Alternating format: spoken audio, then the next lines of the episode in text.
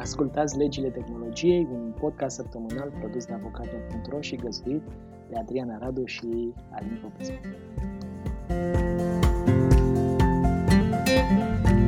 A fost o săptămână în care, pe lângă audierile din Congresul American, s-au dat rezultate financiare, au apărut tot felul de uh, breșe de securitate, să spunem așa, nu, Adriana, că tu atacuri. ai da, atacuri de dreptul, da? Și i-au prins, se pare, deși, mă rog, e o discuție întreagă acolo, i-au prins pe cei care au uh, reușit să facă marele hack de la Twitter, care, după cum vorbeam în edițiile trecute, era de fapt o formă de inginerie socială. Le luăm pe rând, hai să vedem care sunt uh, subiectele interesante și care e perspectiva lor juridică, să spunem așa. De... Și avem și despre TikTok, iar. iar despre TikTok. Dar uite că vezi, am fost, uh, am fost așa, uh, am prevăzut niște lucruri pentru că da. TikTok a devenit acum mărul discordiei mai departe decât ne-am fi așteptat. Adică eu recunosc că mă gândeam că e o rețea socială și atât, dar acum da. a căpătat niște valențe pe care o să le discutăm, dar juridic vorbind de România, dacă s-ar întâmpla ce se întâmplă în America cu TikTok, cred că ne-ar pune Europa da. Da, da, da, ne-ar pune Europa lesă sau eu știu ce, ce ne-ar zice. Uh, hai, hai să o luăm cu începutul. Uh, săptămâna trecută, miercuri, uh, șefii, să le zicem așa, deși unii dintre ei sunt și fondatorii companiilor respective, șefii marilor companii tehnologice americane, o să vedeți că lipsește una dintre companiile mari acolo, cel puțin una, uh, au fost audiați în Congresul American pentru că și în America, la fel cum se întâmplă și în România, parlamentarii au din când în când o nevoie să-și arate mușchii și să spună ce fac ei pentru țară și cum uh, se bat ei cu uh, monopoliștii și oligopoliștii din țara respectivă, așa că s-au gândit să-i, cere pe, să-i cheme pe cei de la uh, Google, Apple, Amazon și Facebook și să le spună în față, voi sunteți niște monopoliști, niște oligopoliști, voi controlați piața acolo unde sunteți și așa mai departe. Niște răi. Niște răi, da. Uh, s-a întâmplat până la urmă ca audierea să fie miercuri, deși ar fi trebuit să fie marți. Uh, spun s-a întâmplat pentru că s-au uh, repus în agenda diverse, diverse întâlniri din uh, Congresul Statelor Unite și în felul ăsta, uh, dacă miercuri cei patru veneau în congres, joi cei patru dădeau publicității rezultatele financiare din al doilea trimestru și o să vedeți că știrile astea se leagă. De ce? Pentru că ce au spus ei în congres a venit după, așa, ca, o, ca zidul care se lovește, de care se lovește realitatea și uh, joi uh, companiile care au uh, pus rezultatele financiare au dat așa uh, idei în sine o altă valență și o să vedeți despre ce e vorba.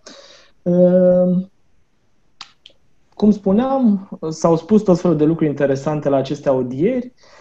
Mark Zuckerberg, fondatorul Facebook, a spus că investigația pe practici anticoncurențiale pe care SUA a deschis-o împotriva Facebook ar fi oarecum nedreaptă, din moment ce o mulțime de companii depășesc Facebook în diverse domenii. Și aici, în cuvintele lui Mark, uh, uite cine ar fi concurenții Facebook. Mark zice așa, cel mai popular serviciu de mesagerie din SUA este iMessage de la Apple. Aplicația cu cea mai rapidă creștere este TikTok, uite că vorbim de TikTok. Cea mai populară aplicație pentru videoclipuri este YouTube, platforma de publicitate online cu cea mai rapidă creștere este Amazon, cea mai mare platformă de publicitate online este Google. Și aici omul vine și spune, vezi, noi suntem atât de mici încât nu ne regăsim în niciunul dintre aceste topuri. Pe de altă parte, Uh, vine și mai spune că pentru orice dolar cheltuit în publicitate în SUA, mai puțin de 10 cenți vin la noi.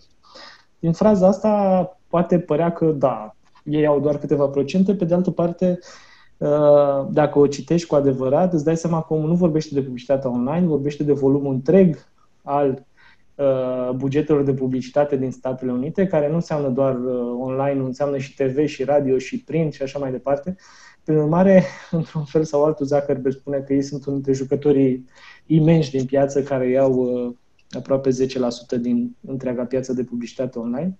De întreaga Cum poți să zici? Contează foarte mult ce zici. Cum zici, nu? Exact. Dar a doua zi, joi, cum vă spuneam, Facebook a raportat câștigurile sale din al doilea trimestru din 2020 dacă stăm să ne gândim, ar fi fost trimestru în care compania ar fi trebuit să fie lovită cel mai mult, să zicem, de pe urma pandemiei, pentru că economiile mondiale au fost lovite extrem de mult. Economia americană a scăzut cu 30% în termenii PIB în trimestrul al doilea. Da, și investițiile în publicitate, teoretic, exact. au scăzut peste tot în lume. Facebook însă a crescut cu 11% față de trimestru similar de anul trecut. În plus, și aici perspectiva mi se pare interesantă, o chestie pe care Zuckerberg n-a spus-o în congres, Facebook a avut în trimestrul al doilea, în medie, în fiecare zi, activ pe rețeaua sa, 1,8 miliarde de utilizatori. 1,8 miliarde de utilizatori. Tot repet cifra asta pentru că vreau să înțelegeți ceva. În lume, acum, tocmai ce m-am uitat, ar fi conectați la internet în jur de 4,8 miliarde de oameni.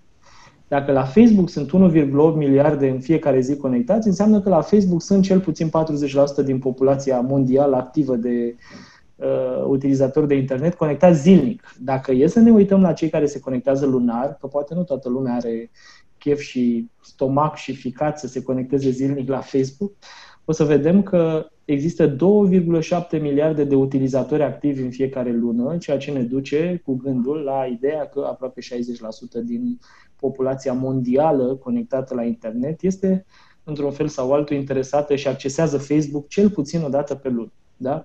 Asta n-a spus uh, Zuckerberg la audierile din Congres și cifra asta mi se pare de departe una dintre cele mai interesante din istoria lumii, pentru că e unul dintre primele servicii, dacă nu chiar primul, care se poate lăuda cu uh, faptul că e accesat de 60% din populația lumii conectată la internet.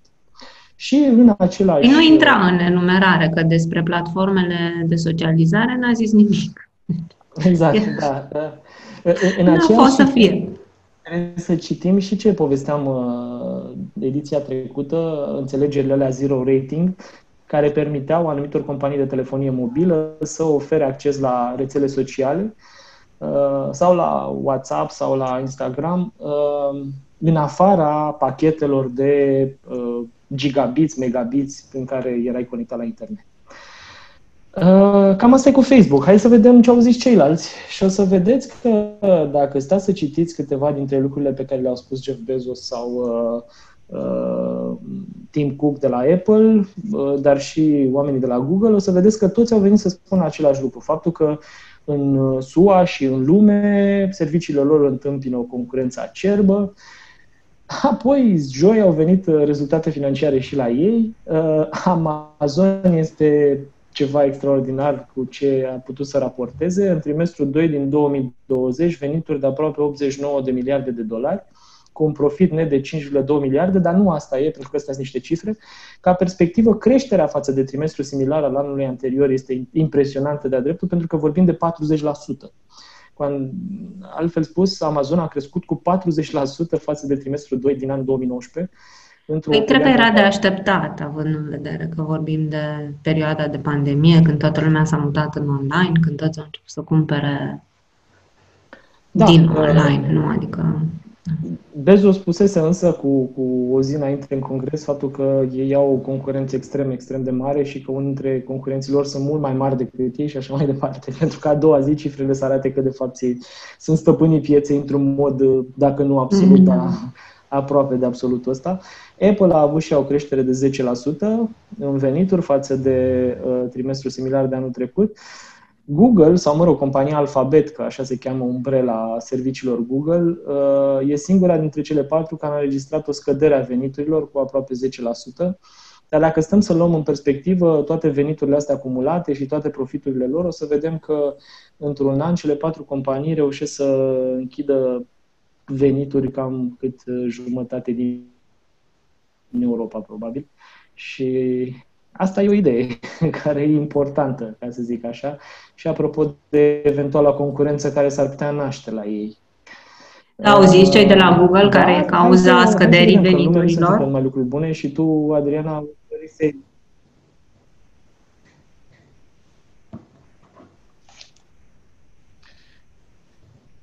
Uh, da, dincolo de faptul că te auzim robotic, așa cred că Google uh, intervine în zona da. asta. Deci, cum am întrebat de Google și cum mai avem și o știre de, despre Google, cum s-a blocat toată treaba. Da, o să vorbim uh, într-o ediție viitoare și de modul în care publicitatea de la Facebook și publicitatea de la Google sunt diferite și de ce Google simte mai mult uh, durerile pieței în momentul ăsta decât uh, Facebook. Zine cu Garmin, că era unul dintre subiectele interesante despre care ar fi trebuit să vorbim pentru că e la mod acum. Da, zic, zic, numai să mă lasă și conexiunea de internet, să zic.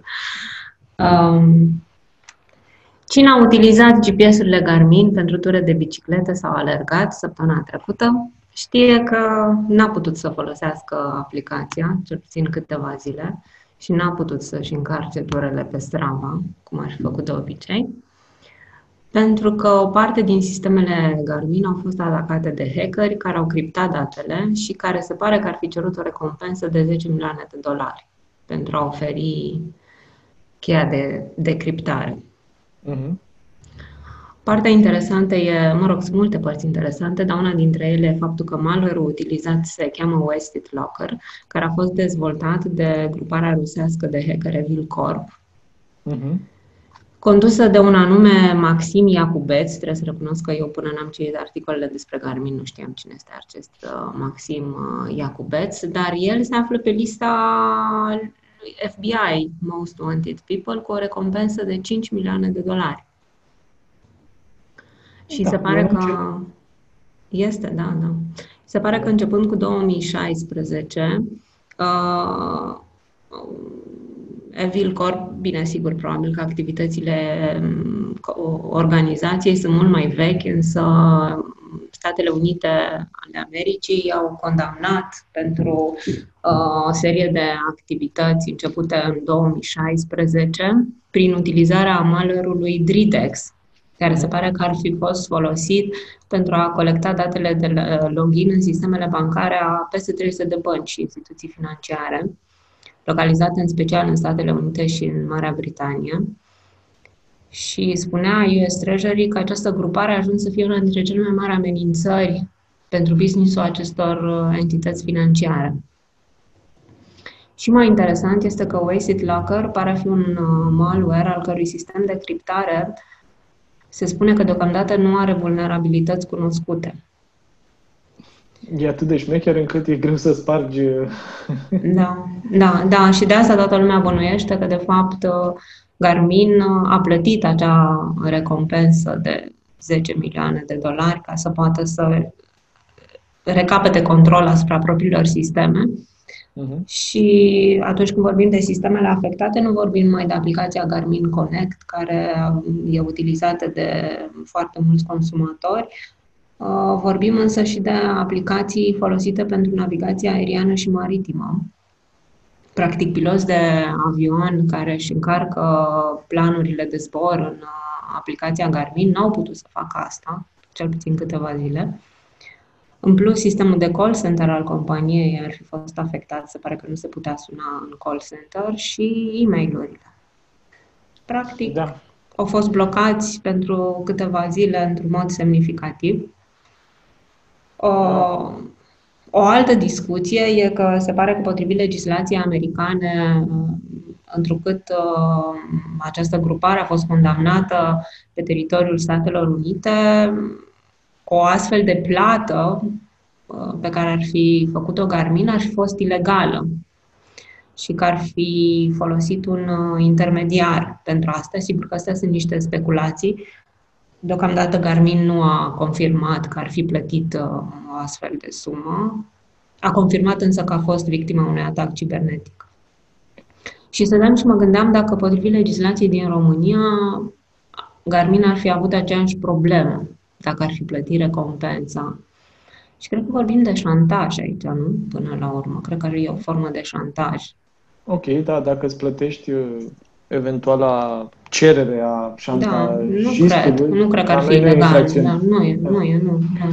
Dar poate că problema în Statele Unite venea de la faptul că, astea, articolele pe care le-am citit, porneau de la premiza că, fiind o grupare sancționată de către Statele Unite, nu ai putea să ai relații de afaceri cu acea grupare. Dar asta nu e o relație de afaceri. Că... Sau e o relație de afaceri forțată. Mai forțată, da, dar nu pare că au făcut da, de drag această, Oricum, această plată. Uh, pentru, cine, pentru cine e interesat de subiecte de genul ăsta și sunt sigur că vor mai tot fi, în lumea asta digitală aproape nimeni nu e uh, 100% sigur că nu poate fi hackat la un dat, e doar o chestie de când și nu de dacă. Uh, Wired a publicat anul trecut, sau acum 2 ani, dacă nu mă înșel, un articol foarte interesant despre uh, Petia, unul dintre ransomware-urile celebre în anii trecuți, care Petia, uh, cred că el a fost, care a, a blocat uh, sistemele celor de la Maersk. Maersk este unul dintre marii transportatori, deși fac mult mai multe în lume, uh, și o să vedeți acolo inclusiv descrierea omului care s-a prins la început că există o problemă în toată rețeaua lor de computere și a început să vadă în sistemul lor uh, IT cum se închid uh, ecranele și cum se transformă în altceva și cum simțea că îi albește părul în cap în același moment. Uh, genul ăsta de atacuri nu doar că sunt interesante pentru presă, dar pentru companii respective sunt de-a dreptul devastatoare și sunt da. similare, da. nu știu, cu tremure sau tot ce vreți din punctul ăsta de vedere sau poate chiar de multe ori mai, mai mari. Păi da, că nu e, nu, e, nu e doar că nu mai poți funcționa un anumit interval de timp. Că probabil că adică sigur că e foarte, foarte grav că nu pot funcționa, dar dincolo de asta, imaginea și toate efectele și toate consecințele juridice Bun, ale unei astfel, de astfel de atac. Și... Da, e, Garmin în cazul ăsta a spus că cel puțin din până la acest moment nu au informații că datele personale ale utilizatorilor ar fi fost accesate. Da. Uh, aici, ca să facem legătura cu un alt subiect, mi se pare și asta interesant, uh, am tot vorbit edițiile trecute despre Twitter și de faptul că a fost hackat și că conturile unor personalități au fost accesate, inclusiv în zona de mesaje private sau că da. le-au fost descărcate datele și așa mai departe. Se pare că autoritățile americane au uh, reușit să prindă, sau așa spun ei că au prins, uh, trei persoane care ar fi responsabile de atacul respectiv. Sunt trei tineri, ca să nu le spunem altfel, unul de 19, unul de 22 de ani și unul de 17 ani. Uh, într-un mod interesant, cel de 17 ani pare că ar fi creierul întregii operațiuni. Uh, care operațiune ar fi avut ca scop uh, nu toate uh, nebunile pe care le presupuneam zilele trecute, state care vor să afle despre Biden, despre Obama sau alte lucruri de genul ăsta pe care să le folosească eventual în relații diplomatice forțate, apropo de relațiile astea de business forțate. Nu, se pare că uh, mecanismul din spate și argumentele din spatele atacului au fost simple, Bitcoin și uh, vânzarea accesului la respectivele conturi către alte persoane care au fost interesate de ele. Ce mi se mai pare juridic interesant este că, deși i-au arestat în diverse locuri din Statele Unite, uh, pe cel de 17 ani, care e minor și potrivit legislației lor, l-au uh, dus să-l uh, judece, ca să zic așa. Acțiunea penală a fost deschisă în Florida pentru că în Florida, dacă stați să căutați pe net, o să vedeți că minorii sunt, sunt uh, judecați ca majori. Adică nu se duc într-o casă de corecție, cum e în România, pentru persoane minore, ci sunt judecați în tocmai cum sunt majorii, cu, cu pedepse similare pentru ei și așa mai departe. În Florida pare că dacă ai 16 sau 17 ani, poți să fii judecat în uh, curțile pentru adulți, să spunem așa, pentru orice gen de uh, infracțiune și uh, dacă ne uităm pe statistici, dat fiindcă Florida este unul dintre puținele state americane care are genul ăsta de permisiune, permisivitate, nu știu, pentru judecarea minorilor da. ca adulți, o să vedem că zeci de mii de minori sunt duși din alte state americane pentru a fi judecați în, uh, în Florida, tocmai în ideea în care așa sunt judecați ca adulți. Da, e interesant oricum și așa ca structură că competența unei instanțe este atrasă de locul de detenție, practic. Exact, exact. Bine, americanii sunt uh, extrem de ciudați din multe puncte de vedere și ca legislație și ca mod în care legislația interacționează la nivel federal, la nivel local. Uh, să mai da, ei au un sistem al lor. Al lor, exact, da. da care probabil uh, e greu de înțeles prin prisma sistemelor cu care lucrăm noi în Europa. Exact. Uh, hai, să, hai să vă mai povestesc încă un lucru care se întâmplă în America și după aia cred că mai aveai și tu un subiect uh, tot legat de Google, parcă, nu? Da, ne întoarcem uh, la Google. Da. Uite, să sperăm hai... că mai merge și internetul. Și să sperăm că ne lasă Google, da. nu vezi, când zicem Google se taie. Uh, hai să spunem, și aici mie mi se pare uh, știrea asta citită într-un registru care are legătură cu România, să spunem așa, da?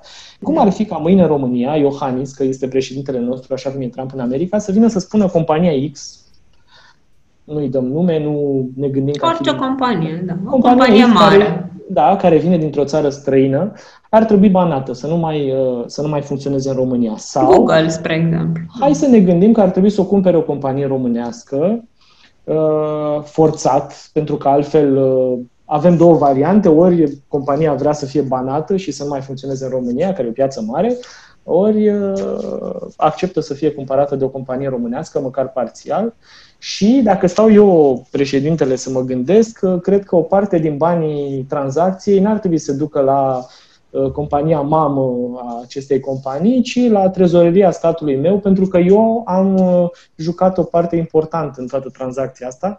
Cam așa se întâmplă în America. Sensul că le-am zis ce să facă și au exact. trebuit să conformeze, nu? Da, și, și le-am luat și niște bani pentru asta. Că îi banez altfel, da.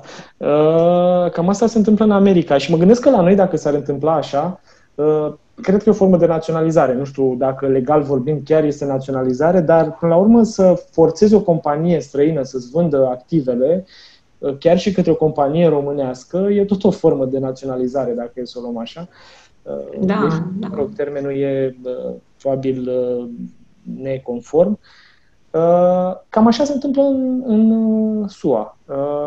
TikTok a devenit încă o dată, tot repet chestia asta, 800 de milioane de utilizatori activi. Ați văzut, uh, Zuckerberg îl numește ca principal uh, competitor în zona asta de rețele sociale, cu creșterea cea mai mare și așa mai departe. Uh, TikTok a devenit așa, un fel de măr al discordiei serioase în multe state din lume. Trump, Trump vrea să Poate o știu ei ceva, știi cum e, că nu e să fac fără fum. Mie mi se pare că e mai degrabă o zonă de diplomație uh, agresivă pe care o încearcă foarte multe state și o formă prin care, până la urmă, în loc să impui tarife vamale împotriva uh, nu știu, motocicletelor de la Harley Davidson, cred că ar fi mai interesant, și o să vedeți că avem și un subiect pe tema asta, e mai interesant să încep să le oprești pur și simplu Uh, servicii care vin și pe lângă datele utilizatorilor, eu știu, iau din piață tot felul de alte informații, tendințe și așa mai departe. Deci Trump vrea să fie banat TikTok, dar ar accepta și să fie cumpărată chiar în parte de Microsoft, care Microsoft ieri a declarat că da, e adevărat zvonul că ar fi interesată să cumpere TikTok. Microsoft, de fapt, nici nu are o formă de rețea socială și în felul ăsta ar intra într-o zonă interesantă pentru ei. Uh, deci, Știi ce cred eu? Eu, apropo de, că tot discutam acum câteva minute, de ce este TikTok așa uh, interesantă ca rețea, eu nu cred că grija este atât de mare pe, cu privire la datele personale ale utilizatorilor, cât la posibilitatea de influență a opiniei lor prin diverse... Adică cred că grija mai mare este în zona asta de influențare a opiniei publice în diverse scopuri uh. mai degrabă decât uh, colectarea de date personale, care în sine, într-adevăr, este problematică, dar nu mi se pare la fel de problematică. Așa e. Pe de altă parte, în momentul în care stai să te uiți la cine care stat uh, are cele mai multe rețele sociale, ce se duc în toate celelalte state ale lumii și Știi? E complicat să vii să spui tu că ceilalți ar putea influența pe tine, pe când rețelele tale sociale sunt uh, așa albe și pure și nu influențează nimic în niciun fel de alt stat și așa mai departe. E, e o discuție grea, într-adevăr, dacă se poartă. Dar dacă nu se poartă, nu se Acum, la urmă, asta e realitatea. Deci TikTok ar putea fi vândut cel puțin în parte către Microsoft. China publică în ziarele sale de stat faptul că Uh, nu va accepta niciodată furtul TikTok de către SUA și, până la urmă, e o perspectivă interesantă, chiar asta ar fi, e o preluare forțată care nu știu dacă are legătură chiar cu piața.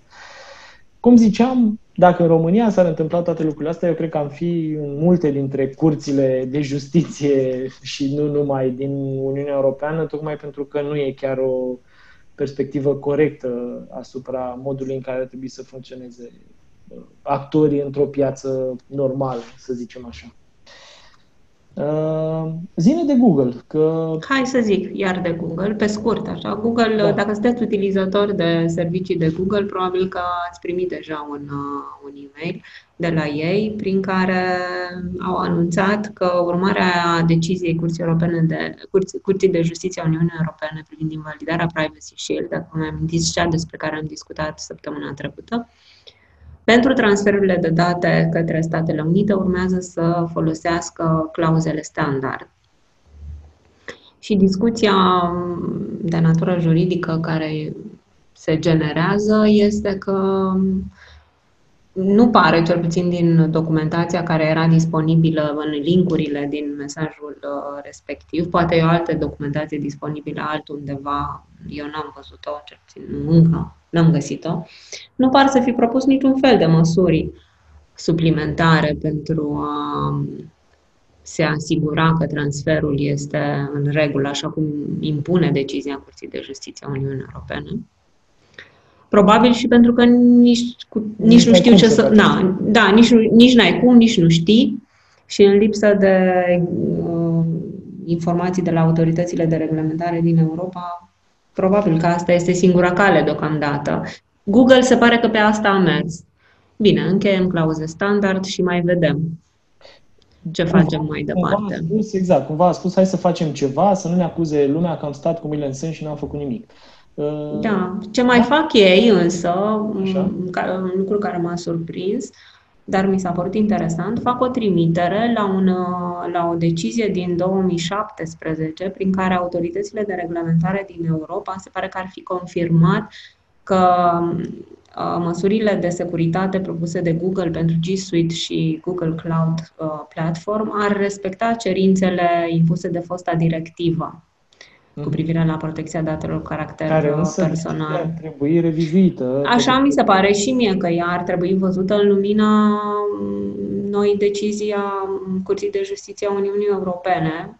Mm-hmm. Ei au prezentat-o ca și cum e bine că o avem și ne ajută.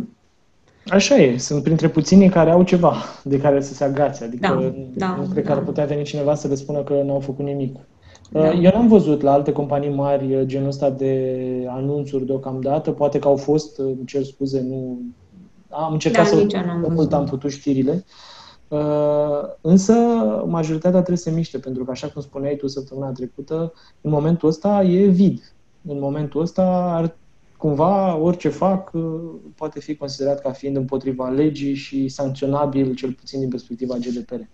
Da, și noi, toate businessurile care utilizează aceste platforme au o problemă, toate businessurile europene. Da, au da. Astfel de probleme.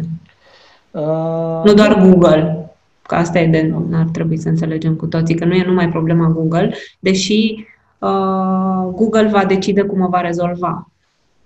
Da. Bun, păi uh, că tot vorbim de Google și de modul în care interacționează el cu autoritățile europene, uh, mie mi s-a părut foarte interesantă o altă tendință pe care am văzut-o la autoritățile din Europa în ultima săptămână și ea vine mai degrabă și se accentuează odată cu preluarea de către Germania a președinției mă rog, Uniunii Europene, să spunem așa, deși nu e chiar corect, Uh, cred că la 1 iulie au preluat nemții uh, președinția și, așa cum vă aduceți aminte că s-a întâmplat și cu România, timp de șase luni, Germania este statul care prezidează, prezidează majoritatea întâlnirilor și negocierilor care se întâmplă la nivelul UE. Uh, până acum, războiul, să spunem așa, comercial între Europa și America, Europa și alte state sau teritorii din diverse părți ale lumii se purta simplu la modul tarife vamale suplimentare. Cu alte cuvinte, mă supără Adriana, ce bunuri produce Adriana și exportă la mine? Păi exportă bunul 1 și bunul 2. Ok, o să, de mâine, orice bun care intră la mine și vine de la Adriana, o să plătească 20% taxe vamale, 25%, 30%, habar n-am. Astea sunt tarifele despre care se vorbește. Și s-au întâmplat tot felul de tarife în momentul în care europenii au venit cu o taxă pe servicii digitale și au amenințat americanii cu taxa asta. Uh, americanii au venit și au spus, băi, francezilor, că voi sunteți ăia cu capul mare, de mâine o să plătiți sau mă rog, de mâine vor fi tarife vamale pentru exportul de săpun, exportul de tot felul de genți care la voi sunt foarte scumpe și sunt căutate în America și așa mai departe. au ajuns la un moment dat europenii să impună tarife inclusiv pentru produsele Harley Davidson care erau importate în Europa. Uh, ei, războiul de s-a purtat pe bunuri palpabile, ca să zicem așa. Însă nemții, și am văzut că mai multe state sunt de acord cu asta, vor să schimbe placa.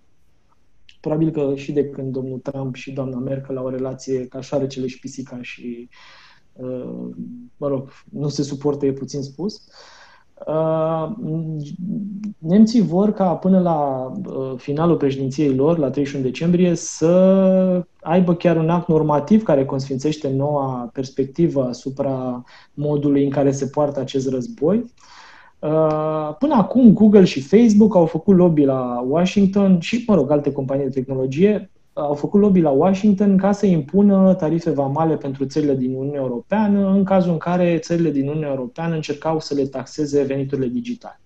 Veniturile digitale, care între noi fie vorba, sunt obținute în fiecare stat european, dar taxate într-o formă alambicată, ori în Irlanda, ori în America, dar nu în statul din care au fost obținute. Europenii, de fapt, asta vin și spun, tu, Google sau Facebook, dacă faci la mine 100 de milioane, aș vrea să plătești taxe pe veniturile astea obținute în România, în România, nu să o plătești în Irlanda de 10 ori mai mică și nici în America sau în cine știe ce alte paradisuri fiscale. Uh, ce e interesant e că până acum, dacă europenii și americanii se băteau în tarife vamale, Google, Facebook și alte companii tehnologice nu aveau foarte mult de pierdut pentru că tarifele astea, după cum am explicat mai devreme, se purtau sau se puneau pe bunuri fizice.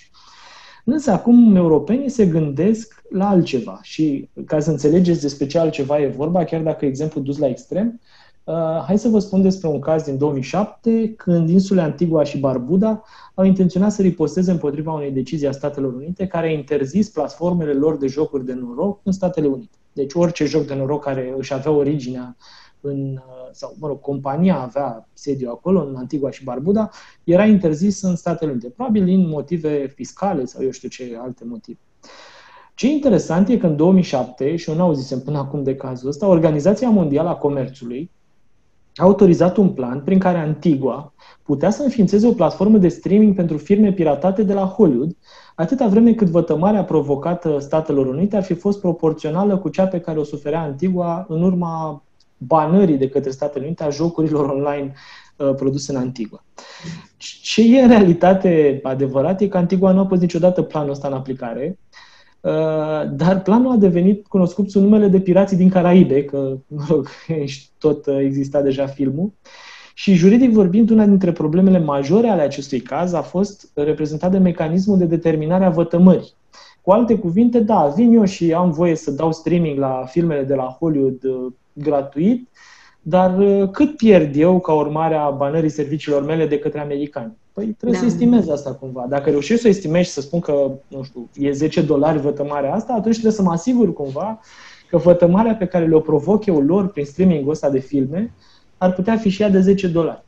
Uh, e greu de crezut că Uniunea Europeană ar aplica genul ăsta de tratament, pentru că ar fi în primul rând un risc reputațional pentru europeni să facă asta. Nu că nu s-a discutat și asta mă, mă, mă surprinde și mi se pare interesant faptul că se discută inclusiv în cercuri europene exemplul ăsta din Antigua și Barbuda, dar europenii s-au gândit la lucruri uh, care să forțeze mai degrabă sau să pună presiune pe proprietatea intelectuală sau industrială pe care o au companiile americane și pe care Europa ar putea să o protejeze mai greu. Cu alte cuvinte, să impună niște costuri extrem de mari pentru companiile de genul ăsta care vor să-și facă uh, eu știu, brevete uh, sau uh, să marci, să-și mărci, exact, marci, da. desene industriale sau eu știu ce alte lucruri ar vrea ei să-și protejeze și prin creșterea asta substanțială a acestor costuri, cumva să uh, reușească să facă un lucru similar cu cel al tarifelor vamale. Ce există... A, nu știu cum vor reuși, că mi se pare, adică multe din companiile astea americane au entități care sunt uh, constituite în Uniunea Europeană și sunt uh, și hai să ne gândim... Guvernate de legislația Uniunii Europene și dacă te duci să impui un tarif mai mare decât uh, tariful vecinului care e la fel de european ca și tine, ai o problemă de concurență da, sau de multe alte asta, locuri. Multe alte lucruri. Da, uh, eu mă mai gândeam la ceva, că genul ăsta de abordare, dacă chiar s-ar întâmpla, deși eu nu cred că o să ajungă acolo, tocmai pentru că e stupid, uh, gândește-te că dintre toate companiile la care ne putem gândi, uh, Google, Facebook, Amazon sau alții ar putea să-ți plătească orice fel de taxe să-și înregistreze da. la noi mărci. Cine nu o să poată plăti sunt amărâții ăia, care oricum n-au nicio șansă și care se vor trezi într-adevăr blocați uh, realmente... Și care nu sunt subiectul discuției până la urmă, că Evident. ei nu sunt relevanți în analiză. Evident.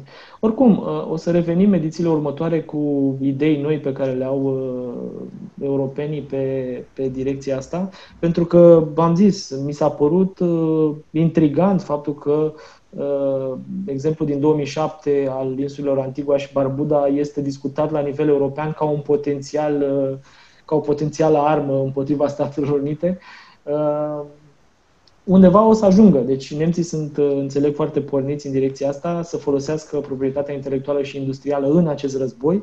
Așa că, din punctul ăsta de vedere, companiile americane ar trebui să, uh, nu știu, să, să se orienteze mai bine, cel puțin din perspectiva Europei. Da, stai seama că apoi or să fie niște consecințe și în America pentru companiile europene. Sigur o să se pună ceva în contrapondere. Cu siguranță, dar vezi, uite, ă, asta mi se pare mie interesant, faptul că totuși și vorbeam mai devreme ă, cu cineva care tocmai, asta, tocmai tendința asta reușea să o, să o surprindă extraordinar de bine. În mod normal, lumea este ca pe un clopot al lui Gauss, da? cu uh, oamenii moder- moderați, echilibrați în mijlocul ăla, în dealul ăla da. din mijlocul clopotului lui Gauss și cu extremiștii de stânga-dreapta la cele două capete ale clopotului. Da? Numai că astăzi cred că clopotul s-a întors cu fundul în sus sau cu fundul în jos, nu știu cum să spunem, și e o găleată de fapt. Și extremiștii sunt și așa cei mai mulți, iar oamenii moderați sunt uh, oamenii care reușesc cumva să fie din ce în ce mai puțin, nu știu cum reușesc asta, dar asta e realitatea. Așa că, realist vorbind, eu nu cred că avem în față un viitor, cel puțin așa cum se prefigurează el acum, un viitor în care războaiele astea comerciale se vor atenua. Mai degrabă o să fie din ce în ce mai, uh, mai puternice și aici, dacă luăm în considerare tot ce se întâmplă cu chinezii și cu Huawei în Europa și în UK și în Statele Unite, tot ce se întâmplă în Europa cu companiile americane și asta doar la nivelul pe care îl discutăm noi zilnic, pentru că sunt sigur că la alte niveluri uh, uh, cel puțin cele în care se face producție și distribuție de bunuri pe diverse nișe, s-ar putea, nu știu, agricultură, s-ar putea să avem niște situații din ce în ce mai complicate în lume. Așa că o să trăim și o să vedem, dar viitorul e interesant cel puțin. Mai aveai vreun subiect pe care îl... Nu, pentru astăzi nu. Pentru astăzi nu. Uite, hai să-i rugăm și pe cei care ne ascultă, că vedem că sunt din ce în ce mai mulți și până la urmă cred că am ajuns la momentul la care ne pot sugera subiecte. Dacă vor să, da. facă, dacă vor să o facă, îi rugăm să ne scrie. Uh, noi avem uh, profilele cel țin de LinkedIn și Facebook extrem de vizibile, ne puteți lăsa acolo sau uh, ne puteți trimite pe mail lucruri. Spuneți-ne despre ce ați vrea să mai discutăm. După cum vedeți, noi încercăm să luăm știrile zilei așa cum sunt ele și să punem perspectivă în jurul acestor știri, perspectivă juridică, perspectivă economică sau de business, pentru ca, până la urmă, la finalul podcastului, și eu și Adriana, dar și voi, cei care ne ascultați, să plecăm cu puțin mai multe cunoștințe decât am, am venit la început, zic, nu? Da. Bine, ne auzim atunci săptămâna viitoare. Până atunci, la revedere! Ne auzim, la revedere!